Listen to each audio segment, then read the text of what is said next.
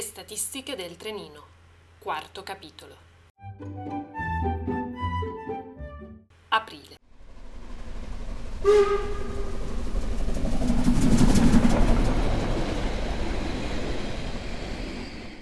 Ne sei sicura? Fabio guarda Lucia. È strano Fabio. Vorrebbe una Lucia solo per sé, ma quando ce l'ha portata di mano non sa cosa dirle. È contento di questa nuova idea, gli piace il progetto e Priziello gli sta pure simpatico. Ma Lucia è distante. Vorrebbe una persona più umanamente controllabile e coccolabile? Forse. Forse però ne risulterebbe annoiato. In un crescendo di stimoli e confronti sono cresciuti e ora non si stupiscono più. O meglio, fino a ieri non si stupivano più. Ora sono seduti attorno ad un tavolo. Fabio, Lucia e Nando. Guaiò, non me scassà! Priziello è ormai in un trip che neanche dopo due litri di nocino si sente vivo come da tempo non succedeva più. La sua Marie sarebbe orgogliosa. La sera, prima di addormentarsi, la sente ancora. Nando, fai bei sogni, sogna un futuro migliore e domani al tuo risveglio realizzalo. Donna pratica Maria. 92 kg di potenza nordica, due bicipiti che maneggiano la resena della polenta come fosse l'archetto di un violino, due polpacci che Gino Bartali se li sogna e un cuore grande così. Sarebbe stata una buona mamma Maria. Ma Marie, se Dio non vuole, non vuole, c'è sta niente a fa. Pochi rimpianti e una vita passata assieme. E ora la voglia di far rivivere la sua cascina è troppo forte voglia forse insana ma inarrestabile. Il comune ha inoltrato l'offerta. Alcune decine di migliaia di euro e i 70 ettari diventeranno di chi li compra. A Lucia mancano i soldi.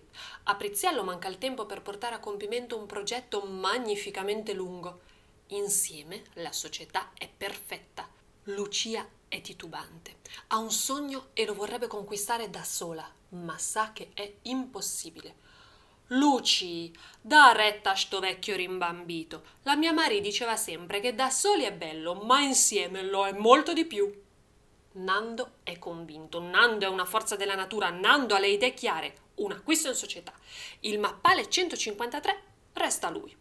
Non ha la generosità o il coraggio di separarsene. Tutti gli altri mappali vengono comprati insieme al 50%. Nando mette il patrimonio, Lucia l'inventiva, il business plan e il progetto per far rivivere l'altopiano. La pelata di Priziello brilla al sole d'aprile. Fa un caldo insolito e le prime rondini già sono arrivate. Sono le vedette, mandate avanti dallo stormo per verificare che lungo il cammino sia tutto ok, che gli uomini non abbiano fatto più danni del dovuto. La pelata è lucida, l'improbabile camicia tirolese è perfetta su Nando. Lucia lo guarda e riflette. Nando, ci vorranno braccia per lavorare, da soli non possiamo. Luci, la mia Mari diceva sempre che da soli è bello, ma insieme lo è molto di più. Oddio, pensa Fabio, anche il vecchio arteriosclerotico ci mancava. Priziello perde la memoria a tratti, ma risulta simpaticamente buffo. E poi, se lo diceva Marie. Nando, la sai una cosa? Nando mette a fuoco Lucia, una giovane donna strana ma buona, una ragazza che potrebbe essere sua nipote. A Marie sarebbe piaciuta, una donna di paese, forte e radicata come lei. Madò Lucia, sputa sto rospo! Lucia guarda Fabio che, con rassegnata ilarità, annuisce. Guarda Nando e vede il suo futuro nel passato. Compriamo! Due giorni di caldo africano seguiti da una pioggia battente. Lucia cammina curva sotto l'ombrello. Janet l'ha salutata con un veloce sorriso. Il treno partiva. Sorride anche con la pioggia, Janet. Sorride alla vita. E così hanno comprato l'altopiano. Lei e Nando sono orgogliosi proprietari terrieri di una terra povera in canna ma ricca in storia. Lucia cammina, cammina veloce, ma all'improvviso si blocca. Si trova stretta tra due braccia cicciotte sormontate da una zazzera di capelli neri. Mirko! Veloci parole, imbarazzate come da prassi. Sono passati ormai tre mesi da quando Mirko ha dato le dimissioni e incrociarlo per strada le fa il preventivato effetto. Mirko ora è felice, ha trovato un posto in biblioteca e non poteva chiedere di meglio. Lucia sapeva, sapeva che chiusa una porta si sarebbe aperto un portone. L'ho visto bene, è felice ora. Anna annuisce. L'incontro di Lucia con Mirko non le interessa più di tanto, ma sapere che sta bene la felicita. Significa che c'è ancora speranza, significa che come Mirko e Lucia anche lei può trovare la sua giusta strada, una vita senza infamia e senza lode, un destino segnato da un carattere a tratti difficile e probabilmente astiosamente coerente. Anche lei ha un sogno, sogna di essere migliore, sogna di primeggiare senza se e senza ma per una volta tanto, sogna di creare un proprio laboratorio giochi, creare giochi, giocare, allenare la mente, anche il fisico, un luogo dove insegnare e imparare. Forse nel progetto di Lucia ci sarà spazio anche per lei, ma non sa se è questo che vuole. Così abbiamo comprato, perché sai come diceva Marie, da soli è bello, ma insieme lo è molto di più. Lucia ride di gusto. Ad Ana manca la conoscenza diretta di Nando per approfondire l'umorismo intrinseco della cosa. Sarà anche che insieme è meglio, ma per stare insieme bisogna essere pronti e lei non lo è. Entra la grande capa. Altro lavoro e altri rogni all'orizzonte. Dossier, fogli, verbali, appunti, progetti inconsistenti e scoperte del secolo. Insomma, la normale routine di una normale giornata lavorativa. Meno male che sono in due. Si pestano i piedi ma combattono insieme Lucia guarda la collega e intuisce il grigiore nascosto dietro ad un volto contornato da lunghi capelli neri. Il suo cervello si mette in moto. Grigiore, tristezza, nessuno scopo nella vita, terra, lavoro, progetto. Ci sono! Anna sussulta sulla sedia. Ma sei diventata matta? Probabile. Ora Lucia sa, sa dove trovare le braccia per lavorare. Deve parlare con Nando. Priziello strabuzza gli occhi. Ha due occhi piccoli su di un volto abbronzato e rubizzo. La sua Marie diceva sempre che erano come due stelline luccicanti. A causa dell'età, la sua struttura si sta drammaticamente accorciando e la gotta gli impone di arrancare a tre zampe con un vecchio bastone di legno nodoso. Gli occhi, però, sono sempre vispi e guardinghi. Hanno visto tanto gli occhi di Priziello, hanno visto il paese cambiare. Se in meglio non lo saprebbe dire. Hanno visto e amato la sua Marie, l'hanno vista morire quando neanche più lo riconosceva. Alzheimer l'hanno chiamato. La memoria se n'è andata, dissolta come nebbia al sole. Per qualche mese la memoria di Nando è bastata per due, poi non più. Ma sei diventata matta! E dai, e pensa Lucia, prima Ana, ora Priziello, ma starà poi impazzendo davvero? Nando, ascoltami, è gente che non ha speranza, sono persone che non vivono ma vegetano. Cosa vuoi che succeda? Al massimo ci dicono di no. Lucia le braccia per lavorare le ha trovate. Bisogna vedere se queste braccia sono d'accordo. C'è Lucio, un metro e novanta per 70 kg di muscoli e nervi, spesso alticcio, raramente ma epicamente ubriaco, forse ladruncolo. Quando ci sono feste da organizzare, panche da posizionare, tendoni da innalzare, sempre in prima fila. Potrebbe essere un buon lavoratore, ma la voglia un giorno è partita e non è più tornata. C'è Franco, 43 anni di mediocrità conditi da dubbie doti canore. Un ragazzotto semplice pur schizzinoso. Parla poco Franco e quando apre la bocca per cantare meglio che stia zitto. Il coraggio di osare lo ha avuto una volta. Forse l'ha utilizzato tutto, forse ne ha ancora un po' per lanciarsi in una nuova avventura. C'è Gino, un uomo e il suo cane, si assomigliano persino. A volte sboccatamente volgare, sicuramente furbo e abbastanza raccontaballe, però c'è. Se c'è da fare una partita a scopa, c'è. Se c'è da fare da taxi a qualcuno, c'è. Se c'è da spiegare alla Shura Nina come funziona l'ultimo modello di smartphone regalatole da un figlio distratto e incurante, lui c'è. C'è Pio, L'ipocrisia fatta uomo. Personaggio dubbio e guastafeste. Lucia non è sicura di lui, ma una possibilità, una richiesta la vuole dare e fare a tutti. Non è nato cattivo Pio.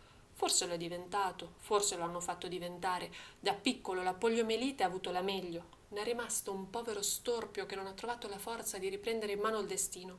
Ora è solo e passa il tempo a criticare tutto e tutti. Buona parte delle maldicenze di paese nascono da lui e se non nascono da lui, sicuramente da lui passano e si ingrandiscono. E poi c'è il papà, il papà di Lucia, nato capo e colartigianato nel sangue al posto dei globuli rossi, bisognoso di un obiettivo da raggiungere, altrimenti insopportabile e malmostoso. I denti traballano, le orecchie cedono e l'età avanza. Le mani però sono rimaste grandi e forti e il senso pratico è decisamente sviluppato oltre la media nazionale a volte distorto, e lo sa bene mamma, a volte indubbiamente efficace. Non ha un nome in paese, o meglio lo avrebbe, ma per tutti è il fabbro.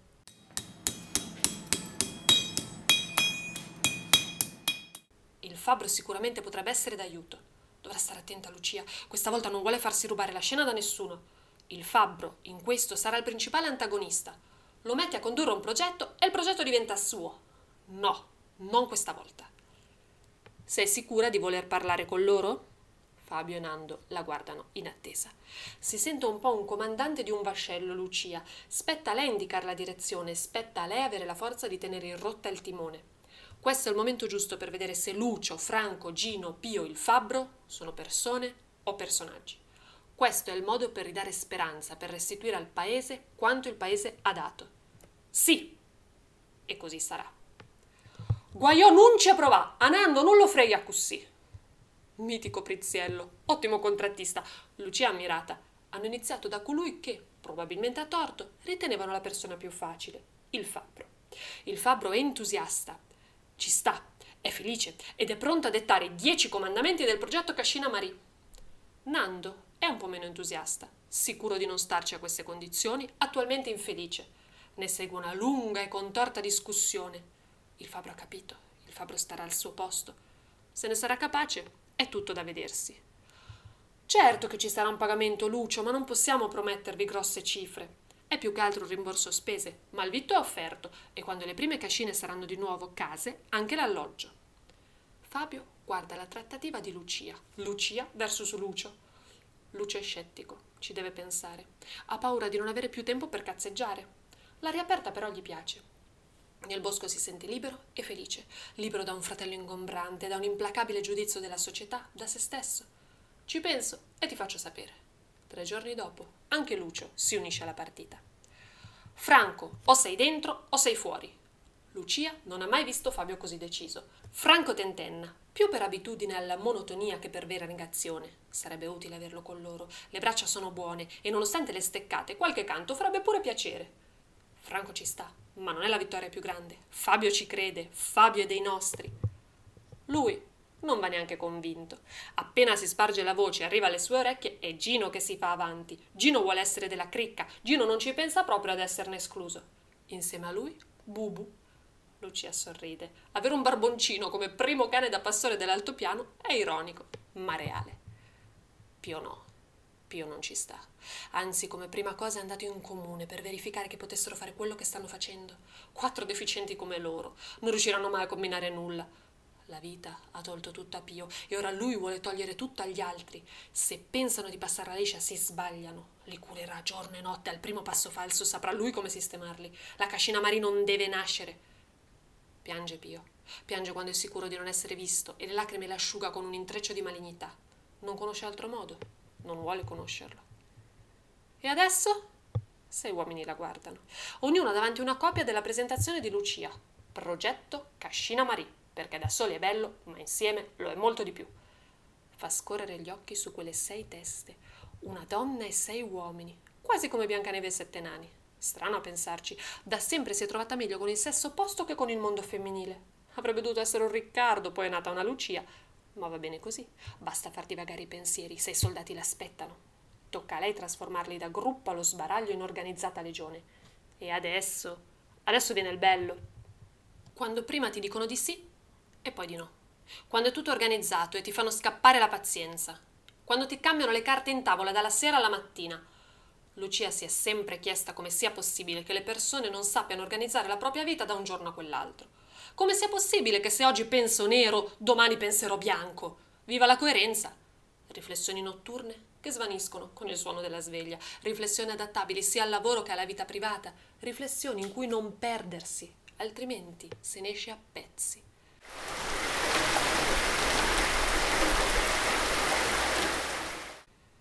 Piovigina questa mattina, quella piacevole e fastidiosissima pioggerella d'aprile. 86 con l'ombrello aperto, 25 con l'impermeabile, 14 senza niente e 3 con l'ombrello chiuso. 128 persone gocciolano sui pavimenti delle carrozze. Lucia ammira in particolar modo gli individui con l'ombrello chiuso. Una ragazza mingherlina con due cuffie giganti e un blocco da disegno sotto il braccio. Un signore più vicino ai 70 che ai 60 che ascolta distrattamente quella che potrebbe essere la moglie. Una donna dalle forme morbide sulla quarantina che porta con disinvoltura un abito stampato a fiori. Tre persone che hanno modo di ripararsi, ma che deliberatamente decidono di affrontare quanto arriva loro. Tre anime che camminano sul sottile confine tra estremo coraggio e svilente menefreghismo. Lucia immagina le loro vite. Lucia è arrivata a destinazione. Il lavoro oggi è grigio. Ana è silenziosa e riflette all'esterno un malessere interiore di cui Lucia ipotizza, ma ignora la causa.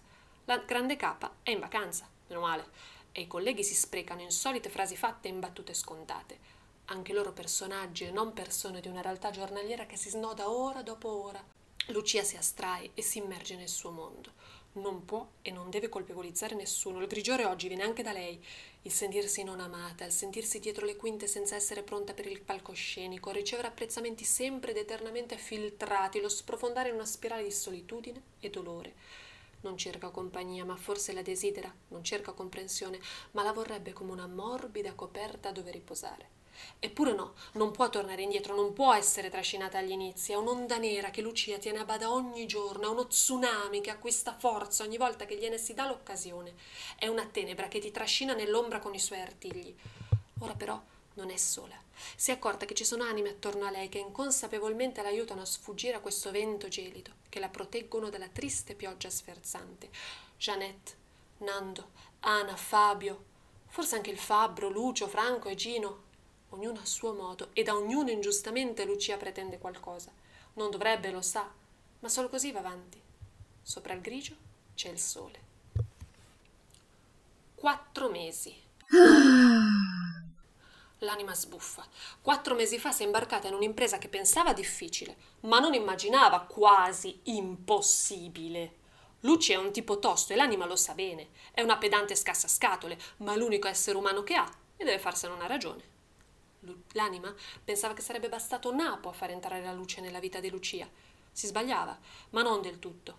Napo ha aperto la strada, la cascina marina continuata e ora serve qualcosa per spiccare il volo, qualcosa che faccia spuntare le ali a Lucia, che le permetta di volare quando lo tsunami è pronto a travolgerla.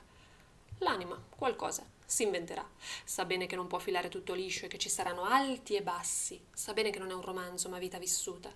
Sa bene che per avere un lieto fine ci sarà da combattere, L'anima ora è più forte, ha più spazio all'interno di Lucia e, nonostante il grigiore, ha buone possibilità di farcela. Non deve mollare però, non deve permettere una recessione. L'anima è malinconica, l'anima ama la sua umana, l'anima ha capito. Per far spuntare le ali a Lucia serve l'amore. Lucia deve imparare ad amare.